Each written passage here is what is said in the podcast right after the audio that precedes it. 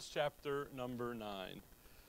And uh, we're going to start uh, section number three today, uh, this morning. And uh, as we have been doing in our other sessions, as we come to the sec- other sections, we'll do an overview this morning, uh, really of uh, chapter 9, but we'll talk a little bit about 10 and 11 as well, because we're coming now to a section of. Um, where Paul is going to begin to deal with some historical information as well as some dispensational information. And it's really kind of an interesting thing here um, because as you come into 9, if you look at 9 1, I say the truth in Christ I lie not, my conscience also bearing me witness in the Holy Ghost that I have great heaviness and continual sorrow in my heart, for I would could wish that myself were accursed from Christ for my brethren, my kinsmen according to the flesh. So he's going to talk here about the nation of Israel now. And usually what happens when you come into chapter 9, 10 and 11, everybody skips it. If uh, look at chapter get chapter 8 verse 39 and get chapter 12 and verse 1. Okay, 12 1 and 839. 12 1 and 839. 839 just ends nor height, nor depth, nor any other creature shall be able to separate us from the love of God which is in Christ Jesus our Lord. 12:1 I beseech you therefore brethren by the mercies of God that ye present your bodies a living sacrifice holy acceptable unto God which is your reasonable service. You see, 839 and 12.1 link in real natural. It's a natural transition. So, what in the world is Paul doing with 9, 10, and 11? And, and thus, people tend to skip it. They will go into chapter 9 and they'll go into chapter 10. If you look in chapter 10 there, verse 9, that if thou shalt confess with thy mouth the Lord Jesus and shalt believe in thine heart that God hath raised him from the dead, thou shalt be saved. And so they go in there, oh, you got to have a confession. And they start cherry picking things out of the section to put in some really unorthodox viewpoints. They go into chapter 11 and you, they start talking about the grafting thing grafting in, grafting out, all, and they really just kind of butcher the section when in reality, what Paul's going to do here is he's looking at some historical and dispensational issues that are actually very critical for you and I to grasp. And, and we're going to, I'm going to say what I just said over again, but we're, as we go through this, as we begin looking here, Paul is going to he's going to cover some ground that is really very critical for us to grasp and to get okay and as we started the book of romans we you have to remember the book of Romans is a legal treatise. We're in a courtroom. If you think about a courtroom setting, uh, you think about Paul as the lead prosecuting attorney, prosecuting humanity. That's what he's doing, all of it. God sits there, he's prosecuting, Paul's literally prosecuting God's, God's case against humanity. The first five chapters, the issue of what is humanity? Sinners. What do they need? A Savior. They need help. So you have the issues of justification. That's why in chapter 3 there, toward the end, he just says, Enough. Shut up. I've had it with you. Here's the, end, here's the conclusion you're guilty. All the world is guilty. So, and then in chapter 4 and 5, we find out about the issue of faith and, and so forth, and even in chapter 3. So he lays out the case against humanity and the fact that God, the same God that's judging humanity as a sinner, has also now turned over here and said, Here's the answer. My son's going to take your place, and gives the remedy.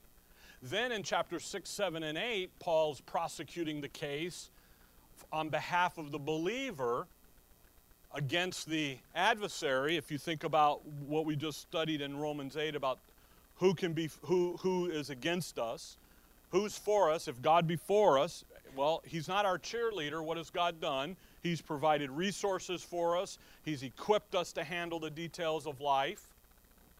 When suffering comes, it comes because of our connection here to the earth. and the corrupted, the bondage of corruption. But then in, in chapter 8, verse 35 to the end, we find out that we are also going to suffer because of who we are in Christ. So in chapter 6, 7, and 8, Paul, Paul prosecutes the case about our identification.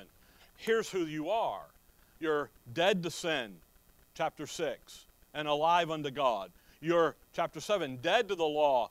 Get into, the, get into the ministry of grace and the message of grace, and you're alive unto the Father. Then in chapter 8, you're dead to that flesh, so let's be alive in who you are in Christ. And, and so there's identification truths that have been hammered home.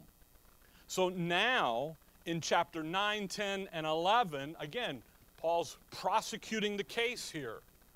And he's demonstrating the, some facts here that when you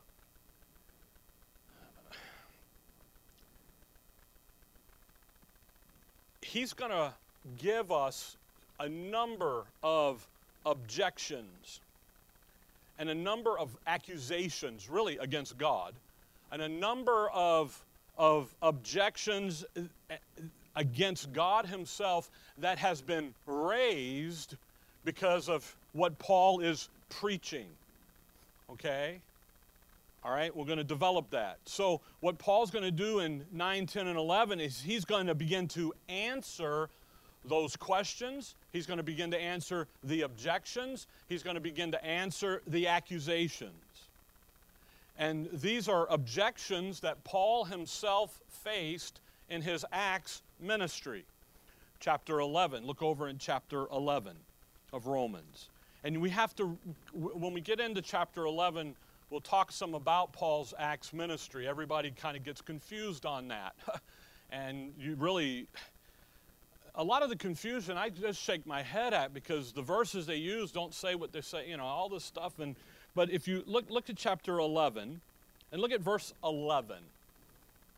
By the way, verse 11, 12, and 13 and 14 give you an outline of the book of Acts. And we're going to look at that when we get there. If you want to know what the outline of Acts is from our perspective, the church, the body of Christ perspective, 11 11. I say then, have they, now the they is going to be Israel. Go back up to verse 7. What then? Israel hath not obtained. So Israel's the subject here. I say then, have they stumbled that they should fall? Well, did they stumble? Yeah, they stumbled over the Lord Jesus Christ being their Messiah. The rock laid in Zion, the, the cross, they stumbled over it, but they didn't fall. Notice, God forbid. So when you hear the old timers say, well, they fell here in Matthew 12 and Mark 3, that, no. Where did they fall? They, hadn't, they didn't fall at, at earthly ministry of Christ, they tripped over it. They stumbled. We're working at our house cleaning up some stuff in, in the front yard, and I caught my foot on the edge of the curb, and you know where Rick went? Right down, bam. What did I do? I stumbled, and then I did what? Fell, you know? And so they don't, God forbid, keep reading, but rather through their fall, salvation, through what? Now what happened? then they do fall subsequently. Acts chapter 7 is where that fall takes place historically with the stoning of Stephen. But notice the result of their fall. Salvation is what? Coming to the Gentiles. Because in Acts 9, here's Saul of Tarsus on the road to Damascus and a whole new message. And what's that message? Salvation is going where? To the Gentiles. Now, finish the verse because here's Paul's ministry in the Acts period. 9 to 28. What is he doing? To provoke them to what? Jealousy. So when you see Paul, as his manner is, going into the synagogue, he's not going in there preaching Peter's gospel or the Lord's earthly ministry. He's in there doing what? Provoking them to jealousy. So when Paul, so what do you think that happened? You know Paul. You know, you've all, we've all looked at Acts a few times did they react positively to the new message? No, they begin to lay out some pounding on him. They get the lewd men of the baser sort. They go get the government against him. They don't enjoy that. So when he's in there provoking them to jealousy,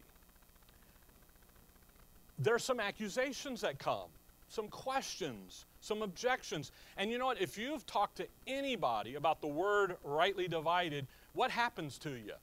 Do they hug you and love you? Not at all, man. They're going to pound you. What do you mean? He's, he's not dealing with Israel like he had for, you know, well, before Paul, 2,000 years. What do you, I mean, think about that. Think about Israel. 2,000 years, they've been God's chosen people. And now all of a sudden, they've been what? Cut off, separated, accursed from God. They, oh, come here, Paul, let's give you a hug. And stab him in the back. Why? Because that's what, so the information here, the doctrine here in chapters 9, 10, and 11 is really coming from uh, a, a result of Paul's Acts ministry where he's communicating information to not only the Gentiles, but also to the nation of Israel.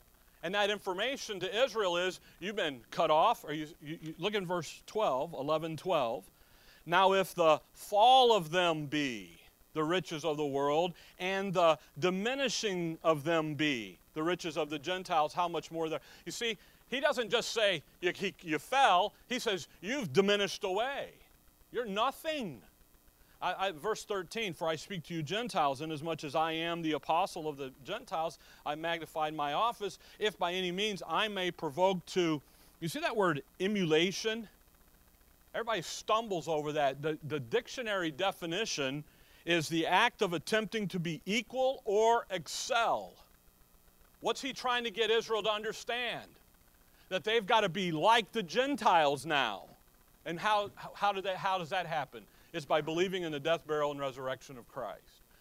When you go out and tell them, tell people that, they don't like you. So what do they begin to do? They begin to then raise objections. They're going to raise uh, uh, questions. And, and literally what's going to happen here, go back there to chapter 9, is they are going to accuse God of some things. And uh, that's why this information here is going to be of great benefit for us to understand.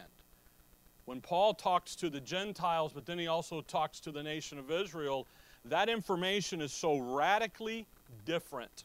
There's now been a huge change in how God is dealing with humanity, with mankind.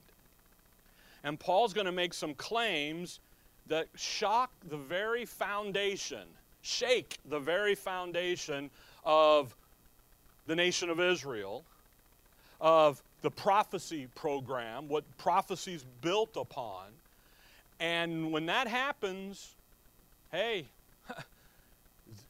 it's not all, I heard this somewhere, it's not all fairy dust and unicorns. You know, it isn't. This is going to be tough time. It's going to, there's going to be some persecutions. So in the ministry of provoking Israel to jealousy.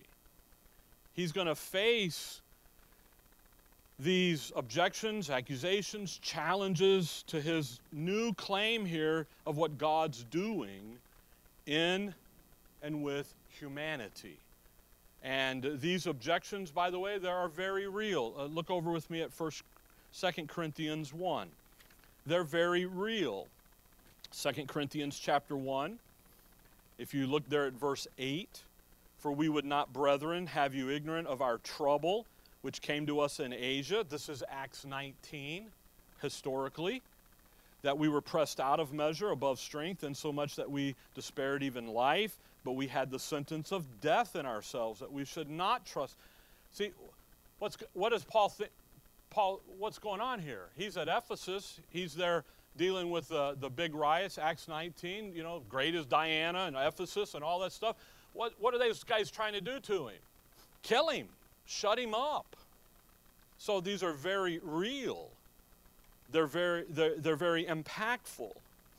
And yet, in 9, 10, and 11 here, you can go back there, Paul's going to give us the answer to each of these objections that are going to come. And because of what God's declaring here with the Apostle Paul, that Israel is no longer the favored nation, they have been legally and judicially separated, cut off. That word accursed in Galatians, he uses it. It means to be separated, to cut off from God. So, what happens then in these chapters is then the word, the little thing called, you're, well, you guys are anti Semitic. You know what that means? Against the Jews. And the Bible is anti Semitic. And I'm like, huh? 98% of the Bible is for the Jews. Just a little bit here. We're, well, why would, and by the way, we're going to talk about that as we go through here. Because when you read 9, 10, and 11, what does it appear to be? The Jews are no more. They're separated, they're accursed, they're count. So when we start talking about that and teaching about it, then what gets thrown at us? One of the accusations is you're anti Semitic. And that could be what? Furthest from the truth. Look there at verse 3. I'm, I'm sorry, 9 3. What does he say? I, w- I could wish that myself were. Well, wait till we get into that. I could wish. Do you know that Paul could never be accursed from Christ? But he sure had a what? Man, if I could convert, you look at chapter 10, verse 1 Brethren, my heart's desire and prayer for God, to God for Israel is that they might be what? Saved. Paul's gospel. He says, Man, I'd give it all for that. Now, he can't. But boy, he's sure, boy, look at his heartbeat in this. This isn't an anti anything. It's a, hey, verse 3 there 9 3 for i wish i could wish that myself were accursed from christ for my brethren my kinsmen according to the flesh and that's really where what we're going to learn here is that god has legally judiciously cut off Israel to go do something with the Gentiles, with all of humanity, really. And then we're going to find out that he is right in doing it. He doesn't violate anything, he's able to go and to do. So, when we study these out, again, we'll, we'll look at them and we'll find out that that anti Semitic claim is not the case. Paul would rather them be saved. I've worked with Jewish people in my past work life at, at the grocery store, and you know what? I don't go up there and give them the old shalom, hello, blah, blah, blah, you know. I say, hey, you're a sinner, you're going to hell, you need to get saved. They go, wait a minute, I'm of the, I go, I don't, you know, boom. And I get in big arguments with them because what did I do? I made them on the same level as me in God's eyes. Well, in God's eyes, what are we? We are on the same level. We are sinners. And so when we come into this, we're going to find out some information here. And, again, prior to Acts 9, nothing in Scripture would lead anyone to think that Israel would be cut off, would be separated from God. But now, after Acts 9, when Paul now says, Guess what? They are. Come over to Galatians. Uh, um, Galatians 5. Paul says they are cut off from God legally and judicially. You know what happens? Woo! Big blow ups, right? Get Galatians 5 and get 2 Peter 3. 2 Peter 3, Galatians 5. Look at Galatians 5. Notice Paul, verse 1. Galatians 5, verse 1. Stand fast, therefore, in the liberty with Christ, wherewith Christ hath made us free, and be not entangled again with the what?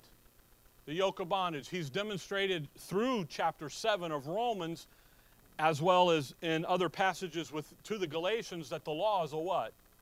It's a yoke of bondage. So when he says that, what are we talking about?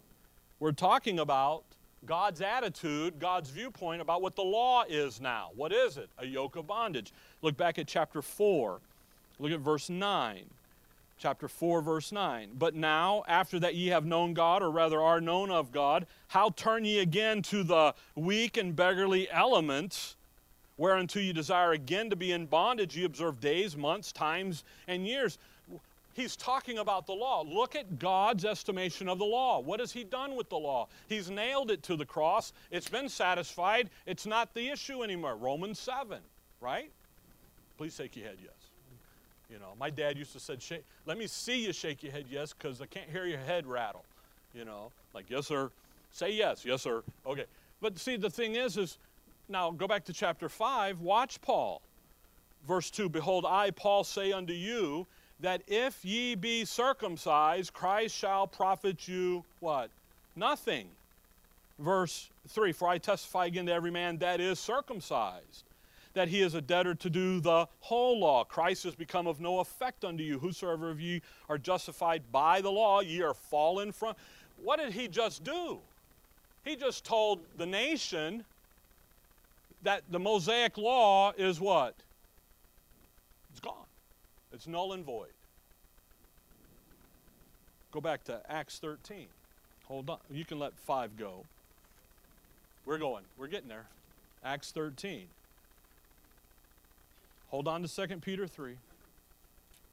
Acts 13.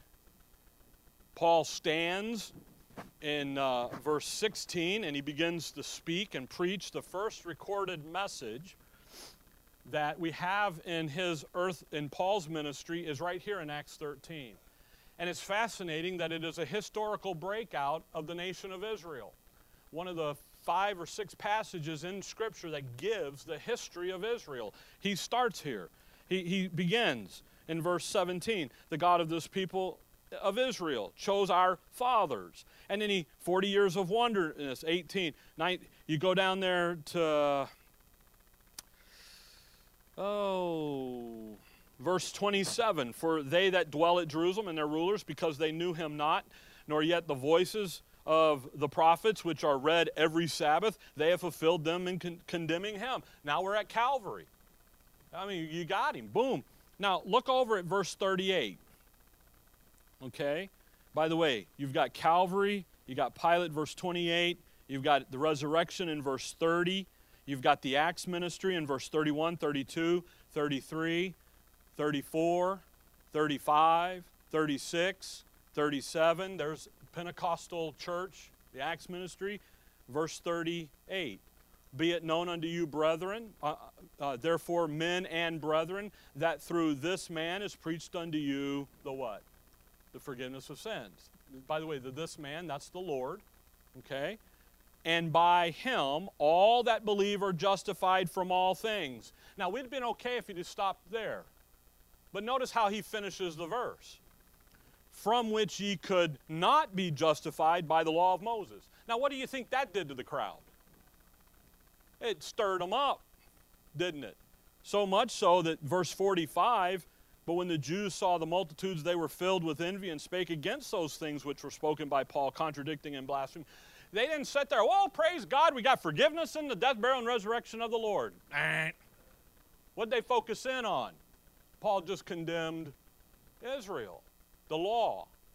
He said, You guys are no longer, you, have been uh, cut off, you've been separated. By the way, now go to 2 Peter 3. What happens later in Acts? Paul shows up to James. And James says, Look at all these devout people following the law, and they don't like you because of some things you were saying about against the law. So go up here and do this and that, and Paul does, but there's reasons for that. But look at 2 Peter 3. Peter, answering the scoffer question of how long, why isn't why is every why didn't his coming come? Verse 4, where is the promise of his coming? Verse 9, in that answer, the Lord is not slack concerning his promises. Some men count slackness, but is long suffering to usward, not willing that any should perish, but that all should come to repentance. So Paul or Peter introduces this issue of long the long suffering. So verse 15, an account that the long suffering of our Lord is salvation. All right? Long suffering even as our beloved brother Paul, also according to the wisdom given unto him, hath written unto you, and also in all his epistles. So Peter says, You want to understand this long suffering, you need to go read Paul. He wrote it to you. He wrote. He wrote epistles. But watch the warning in verse 16. Speaking in, the, in them of these things, in which are some things hard to be what? Understood. Now, can you go back to Acts 13 in your mind and what did he and Galatians 5 and what did he just say? Your program is it's of no effect. Christ is worthless to you in that program now. Oh, come here, Paul. Let's hug it. No, let's kill him. Get him. That's why he says there, which they that are unlearned and unstable wrest, as they do also the other scriptures unto their what? Their own destruction. That's the closest verse that I can find where Peter says you need to rightly divide the word of truth. Is that verse right there? Russell, get it all spaghettied up. It would have been interesting if the Holy Spirit had said, some things are hard, which they, and unstable, spaghetti it all up, you know. Because because yeah, I think about the you know real wrestling, you know, the Roman Greco, get them in there, and what are they? I'm amazed that they don't break stuff more frequently. Anyway, go back to Romans 9. So when we get into this, nothing prior to Acts 9 ever gave an inclination that Israel one day would be separated from their chosen, favored position with God. Acts 9, Paul gets up and says, What? You lost it all. He's, God is doing something else. He's right, he's judicial, and doing it legally. He's not violating anything, okay? By the way, Acts is written by who? Luke. Luke perspective in Acts is to give the details, okay? To give a written indictment against the nation of Israel for their failure to obey God's word under their program and then their failure to obey God's word to them from the Apostle Paul under the new program. Because just as you and I are sitting here today, you know, by the way, a Jew is also a what? He's a son of Adam. He's just a man, a, per, a human. You know as well as I know, as well as we're sitting here, that at the great white throne judgment, when they present themselves, because they're sinners, that they're going to claim what? Abraham. They're going to claim it. Well, I'm Isaac. I'm of Jacob. I'm of this. I'm, I'm actually of the tribe of Judah. And Jesse is my 10th great grandpa. You know they're going to pull that card. Why? Because you would. Well, no, I wouldn't do that, Rick. Yeah, you would. So, what's going to happen? The Lord's going to say, well, here's the book that's judging everything. And by the way, you missed this first seven chapters of Acts. And you, you missed that, you know, and he's just going to let the Word of God do the, do the judging. Now, in Acts 9. In Acts 9, give a quick a little overview here of each. Acts 9, Paul is going to demonstrate how it is that Israel's program has been suspended. How did it happen? Okay? In chapter 10, Paul's going to demonstrate how it is that Israel continues to stumble and falter over even today in the dispensation of grace. Okay? How did it, how, the hows, whys, look at what they're doing even today. What are they doing? They're still stumbling, they still fall over it. And then in chapter 11, Paul will describe Israel's present situation, and also he's going to present the fact that Israel does ultimately retain their future hope. Yea, all those in Israel, what? Shall be saved. So he's going to demonstrate something. I try to keep the outline, the overview a little basic. you know, I, I Romans 9, Israel's past, 10 present, 11 future, that works. But when we get into the weeds here and into it, there's some things here that Paul's going to answer because what did he face in his Acts ministry? Every one of these. What do you and I face? Every one of these. If you talk to if you open your mouth and talk to people. Okay? So today, this morning, the rest of the time, we're just going to look at chapter 9. I'll give you a, a little outline, a very basic outline about what we're gonna, what's going to happen here in chapter 9, okay?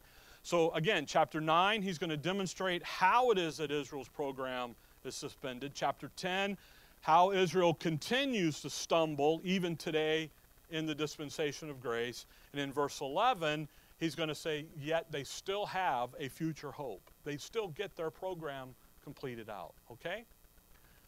Chapter 9, the 1 to 5. Let's write it up here.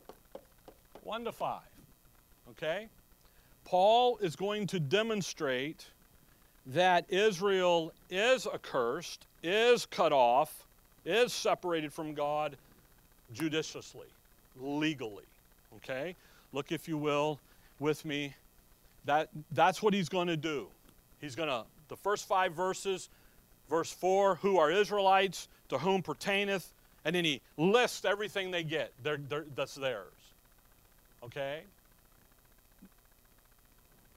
So the question then, really, that results from that is why are they legally, judiciously cut off? Why is that? Why is that the case? So, from 9, 6 to 13 is the first objection. It's the first accusation. And that is, if you look at verse 6, not as though the word of God hath what? Taken none effect. For they are not all Israel which are of Israel. So the first objection is, is God's word must be then what? Unreliable. That's the first objection. When you and I talk to someone, so God's word is unreliable. What do, what do usually people say to you? Well, God's, that's not what God's word says, right? And they start pulling verses out of the thin blue sky. The problem, and what Paul's going to do now in verse 7 to 13, is he's going to say the problem is not God's word, the problem is with Israel. That's the problem. The, accusa- the objection is, is God's word must be unreliable. Paul answers it in verse 7 to 13, and he says, you know what? The problem is not Israel. I'm, I'm sorry, the problem is not God's word. The problem is you, Israel. That's the problem.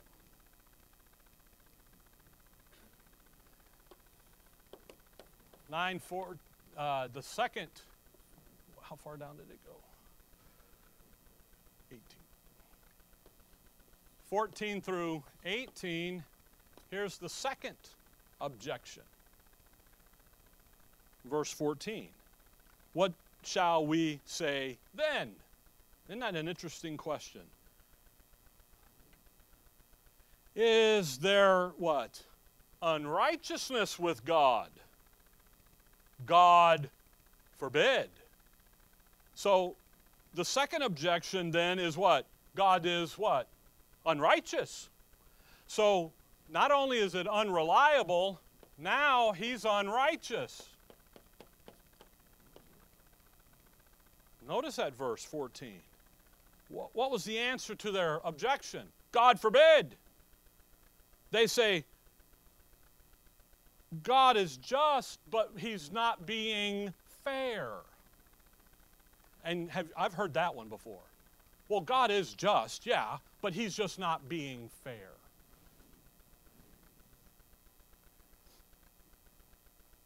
He's not being fair to Israel by cutting them off. It's just not right. So then God must be what? Unrighteous. Right? Well, watch Paul answer them. In verse 15, for he saith to Moses, see that? he goes in, and from ver- in verse 17, for the scripture saith unto Pharaoh. Isn't that interesting? Verse 18, he's quoting Exodus. Paul goes and answers them, and he begins to demonstrate that God does what he does based upon his what? Mercy and grace. Look at verse 15. For he saith to Moses, I will have mercy on whom I will have mercy, and I will have compassion on whom I will have compassion. He's not being unrighteous, he's being what? Fair. He is being judicial. He is being righteous. And what Paul's going to demonstrate as we go down through 15 to 18 there in the, in, in the text here is that when God does what he does based upon his wisdom and mercy and his plan and his purpose and his grace. Now, I threw in a bunch of other ones there because that's what the next objection is going to be. And he's going to begin to work through some history of Israel he goes back to Moses. He's going to go back here uh, in a minute to, to the potter's clay. He's, he begins to pick historical events out of Israel's past. And he's demonstrating no, Paul, God is right on. That then brings, well, okay, but then from 19 down to uh, 29, Here's the third the, the yeah butters. Look at verse 19. Thou wilt say then unto me, Why doth he yet what? Find fault. He's unreasonable. Why does he find fault?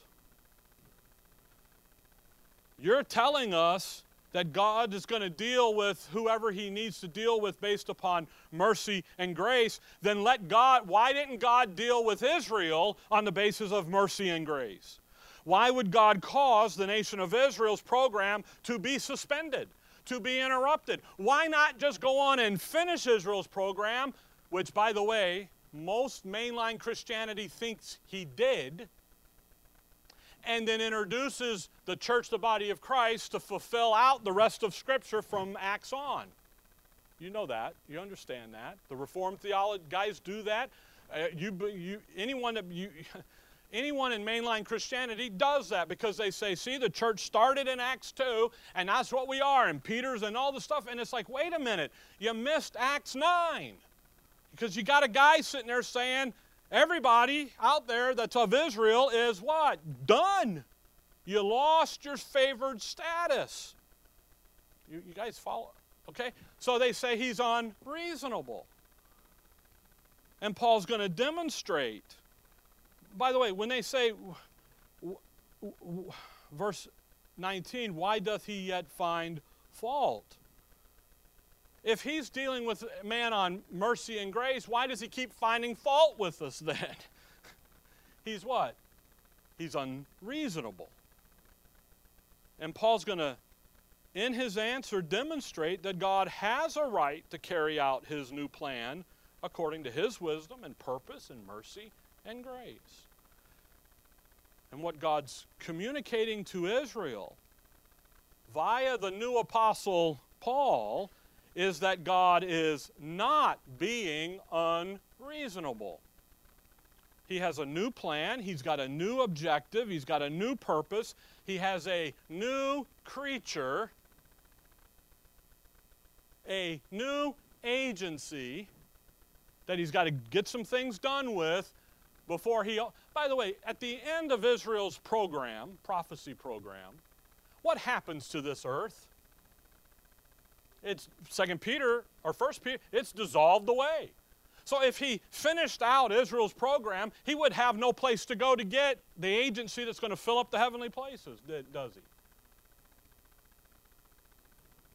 Well, think about it. Israel needs to come to this cold realization, hard facts, that God, in his wisdom, purpose, plan, declared her to be separated, to be cut off from any of her privileges, any of her advantages, in order for God to go do something new. That's why he'll use the, again, the illustration of the potter's clay. The potter's house goes back. Look at that. It's there. That's why he's going to go to Moses. He's going to go and talk about David. He's going to go talk about Abraham. He's going to go talk about Israel's history. He doesn't just pull things out of the midair, but rather, this is the situation here. And what God, through Paul, what he's saying is, is I separated you because I have the right to do it. Because I have the right to go do something else now that will ultimately bring glory and honor to who He is for all of eternity. You follow that? These are real objections, by the way. I have encountered all of them. In one conversation with a gentleman that was a card toting, synagogue going Jewish man, he threw every one of these at me, and I'm like, holy cow. And I was, you know, young, you know, young, vigorous, and ready to, let's go to battle. And uh, literally, he ate my lunch for one conversation. Not after that, but, the, you know, why? And he pulled this stuff right out. He looked at me and he said, Oh, you go buy that King James Bible, don't you? And I hadn't said a word about it. I go, Yeah, I do. He goes, That's a Gentile Bible. That Bible's not of God. So that word that you're using that you call to be the Word of God is what? Not the Word of God. Because see how, see how anti-Semitic it is? I'm like, whoa, back up here, dude. First of all, what is anti-Semitic? I had to go look that word up. You know, I don't. you don't travel in those conversations. Then you, you know, it's like the first time the guy used ecclesiastical on me. I'm like, you mean Ecclesiastes? Oh, I know that. No, Ecclesi. I'm like, what is that? I had to go look it up. you know, all this stuff. That's what we're getting at here.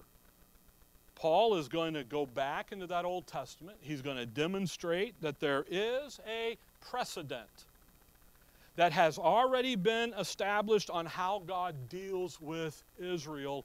So, really, Israel should have never been surprised come back with me. Just, oh, you got to see this. Go back to Acts 15.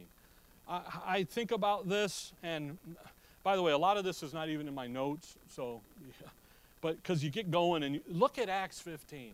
The last time we see Peter in the book of Acts, he's giving Paul and Barnabas the right hand of fellowship that they're going to go to the heathen and they'll go to the circumcision. So where did you think, where do you think Peter, the head, the chiefest of the apostles, what do you think he thinks God's doing now?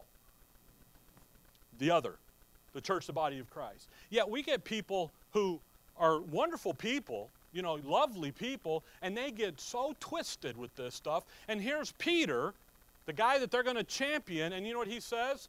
Don't come here, go there. Okay. Look at Acts 15. Peter gets up and speaks there, verse uh, 7 down, verse 13. Uh, and after they had held their peace, James answered, saying, Men and brethren, hearken unto me. This is James, the half brother of the Lord. He's the, the pastor, we would say, at the Jerusalem church there in, in, in, in church, at, at Jerusalem.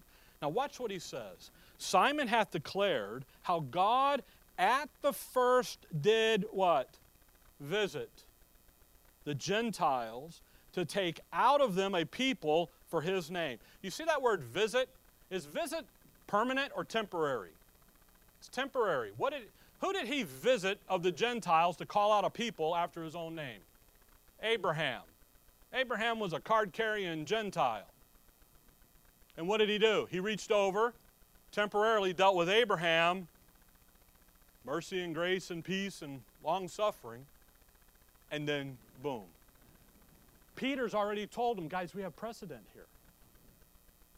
Verse 15, and to this agree the words of the prophet, as it is written. After this, I will return and we'll uh, build again the tabernacle. And, and he goes on down. Peter said, now Paul in Acts 9, you know what he's going to say? There's precedent here, guys. Come back to Acts 9. There's precedent here. And you, um, you need to be reminded of this, Israel. Because what is, what is Israel seeing? New program. Got to go. Then you have, so again, Paul then you have the end of the chapter. 930, it's 33, isn't it? 33. Okay? And that's simply the conclusion. Think about the Apostle Paul, Philippians 3. Who is he? He's a Pharisee. He's a Hebrew of the Hebrews, tribe of Benjamin, right? Of the law, blameless. What, a, what better spokesman for the Lord to have to look at Israel and say, You are done. You've been interrupted. You've been suspended. You and I, we can't say Galatians 5, the stuff we read a minute ago. Do you know why? We were never a Jew. Only Paul can say what he said in such a manner. Now, we do say uncircumcision, or circumcision availeth nothing. That's not how he said it, only Paul could, because what was Paul? He was a circumcised Jewish of the right wing conservative group of the Pharisees. Okay? All right, Romans 9. So, again, up to verse 29 here, verse 30, what shall we say then? Notice the question. Now we're going to have the conclusion of the matter. Paul, up to this point, Israel, you shouldn't be shocked if God goes and does something different. Look at your history. Again, Acts 15, Peter. Now watch verse 30. What shall we say then? That the Gentiles would follow not after righteousness, have attained to righteousness, even the righteousness which is of faith. But Israel, which followed after the law of righteousness, hath not attained to the law of righteousness. Wherefore? Because they sought it not by faith, as it were, by the works of the law, for they stumbled at that stumbling stone, as it is written, Behold, I say, and he quotes Isaiah 8, I lay in Zion a stumbling stone, a rock of offense, and whosoever believeth on him shall not be ashamed. What is the conclusion? The problem is not God and God's word. The problem is you guys are a bunch of sinners. The problem lies with you guys. That's the sum of the matter. Okay? Now, next week we'll do chapter 10. No, I'm just kidding. you ain't off that lucky. This is lesson 95, and we're just in 9. So, you know, hunker down. We're going to be here for a while. What does Paul do? Paul begins with something so radically different, and yet he ends with this as the conclusion. What shall we say then? Come to the same conclusion that Paul has come to. That the problem is not God's word being unreasonable or God being unrighteous or God being uh, uh, unreliable. It's not that at all. The problem is you are a son of Adam, Israel. You're a sinner. And you need to go get back in chapters 1 to 5 and get that settled. The conclusion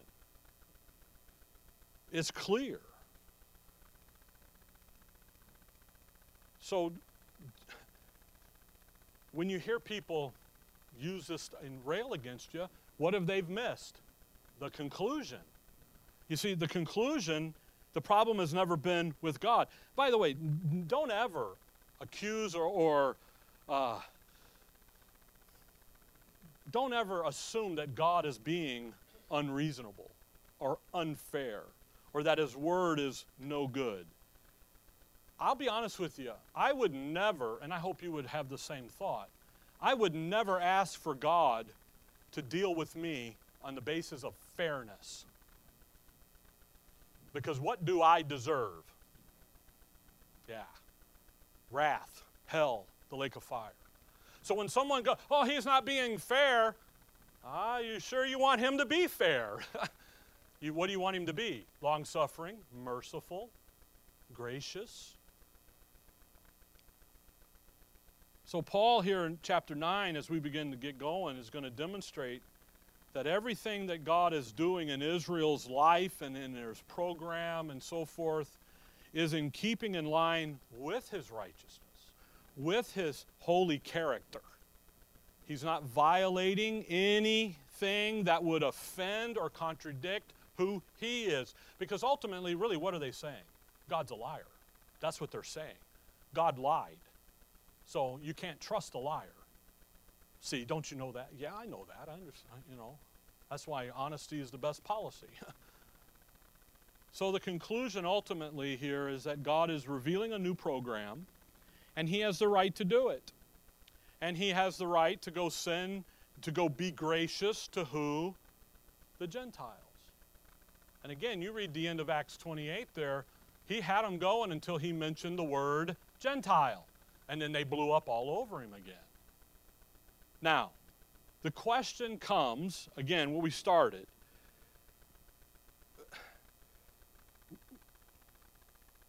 There's something in all of this that Israel, by the way, Israel struggled with this.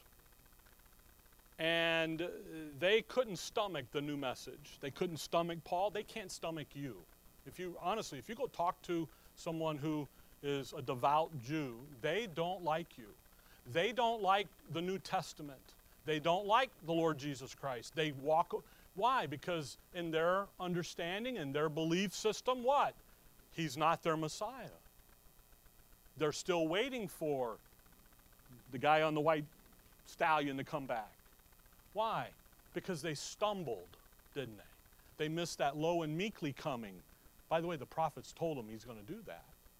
They missed that.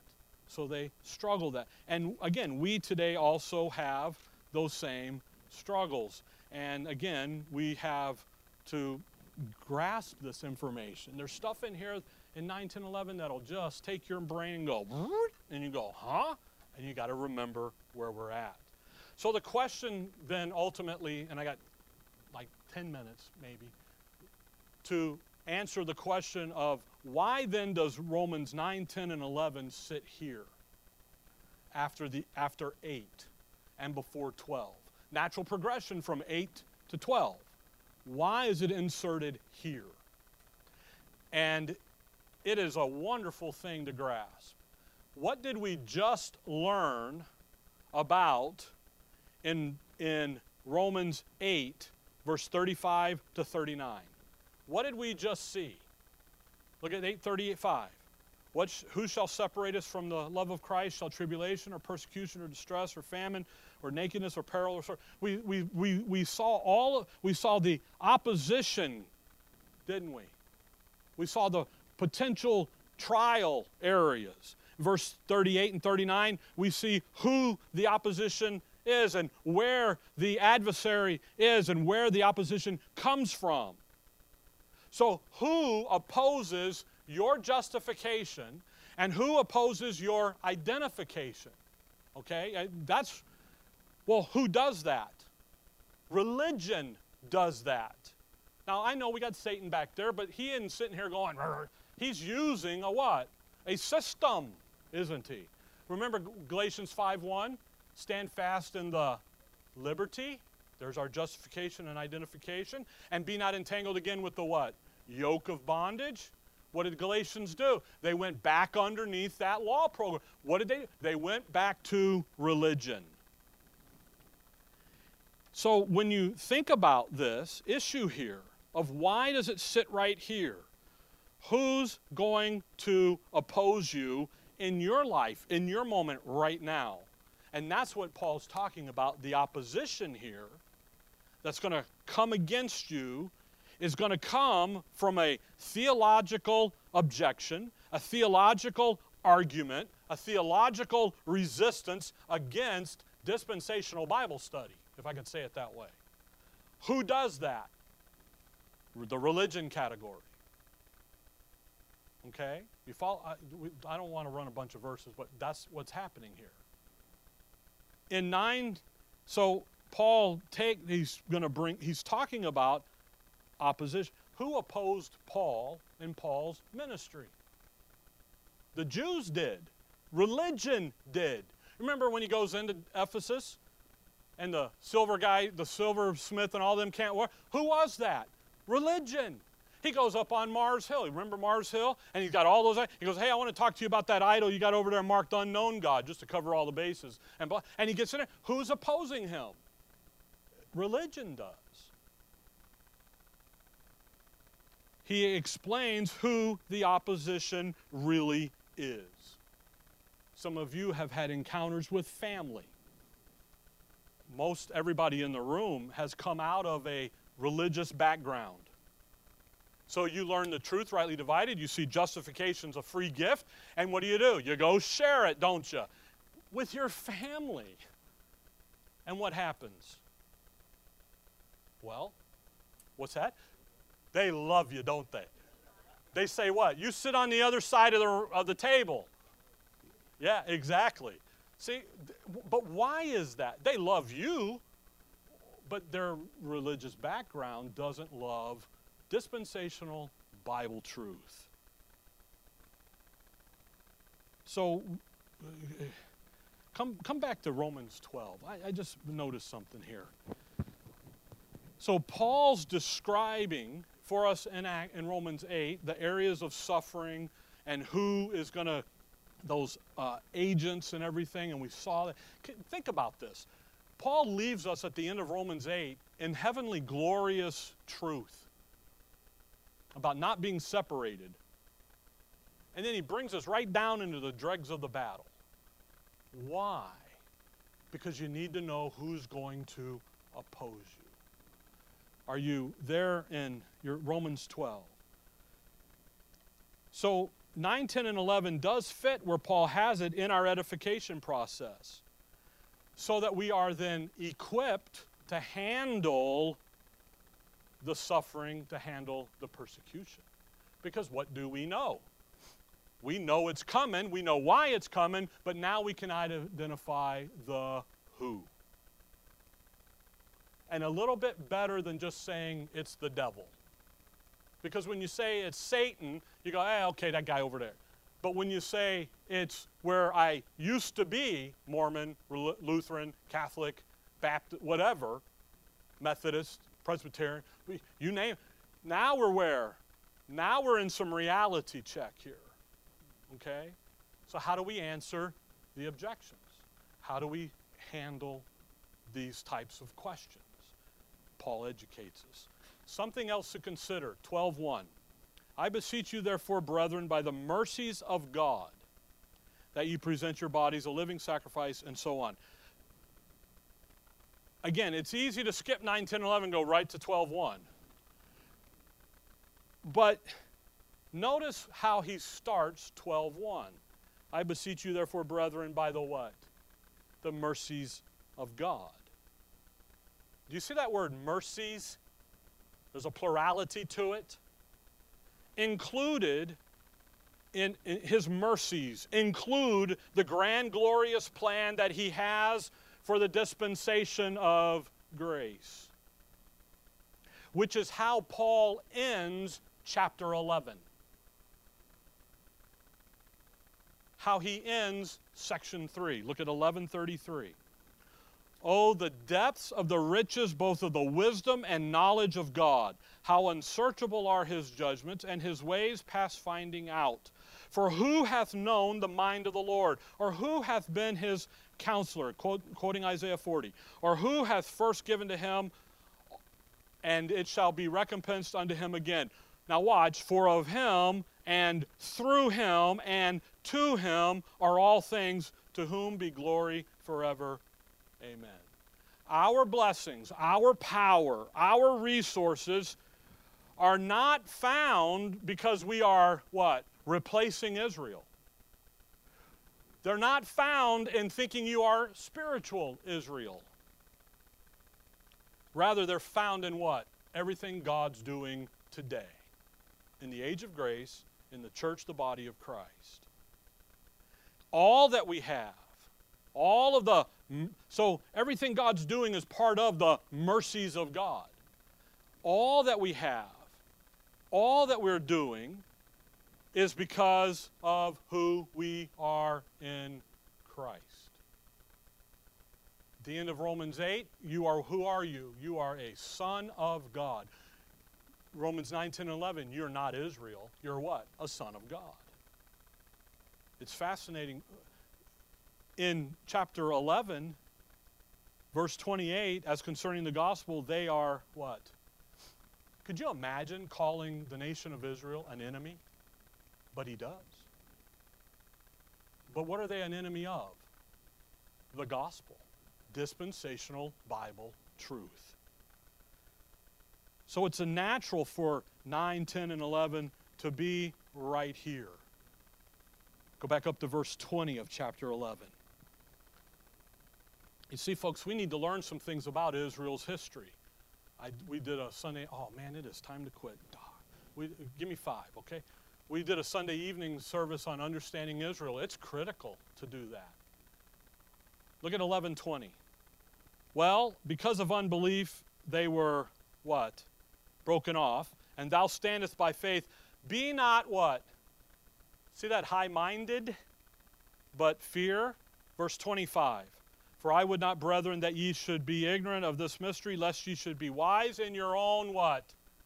Conceits.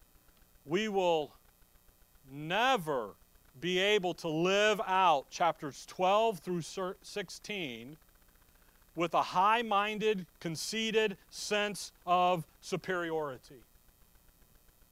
We are, if we think that we are better than Israel, and we say to God, see, you should have been using us all the time, okay? Nope, that's not how God's going to work. So we need to conclude the same things as Paul did, and we need to walk there. We need to allow the truth of God dealing with the Gentiles in grace today and to participate and, and, and to educate your inner man with sound doctrine. And what will that allow us to go do? That'll allow us to go do 12.1 because we don't have a high-minded. We don't, Israel, you go back, Israel says, God got a great deal when they got me. I know some Gentiles that say the same thing. You know what Paul says in 9, 10, 11? You see how he cut him off? He can do the same to you. And you better be careful. Now, we'll start in 9 1 next time because Paul, when he says in 9 1, I say the truth in Christ, I lie not. What do you think they were throwing at him? Paul, you're a liar. And we'll talk about that next time. Folks, in order for us to live, in order for us to react to life properly, we need to understand what God's doing here with the nation of Israel. We have to. It's right here. Paul put it here. The Holy Spirit put it here. Why? So that as you come through, you'll know who your opposition is, but then you'll also know who you are not them. Because religion says we replaced them. And this is foundational doctrine, Romans. Okay? All right. Dear Father, we thank you for the morning, Lord. We thank you for your word, and we thank you for the instructions here as we study it out and begin to look here at these critical passages, that we would do so for your honor and for your glory. In your name we pray. Amen.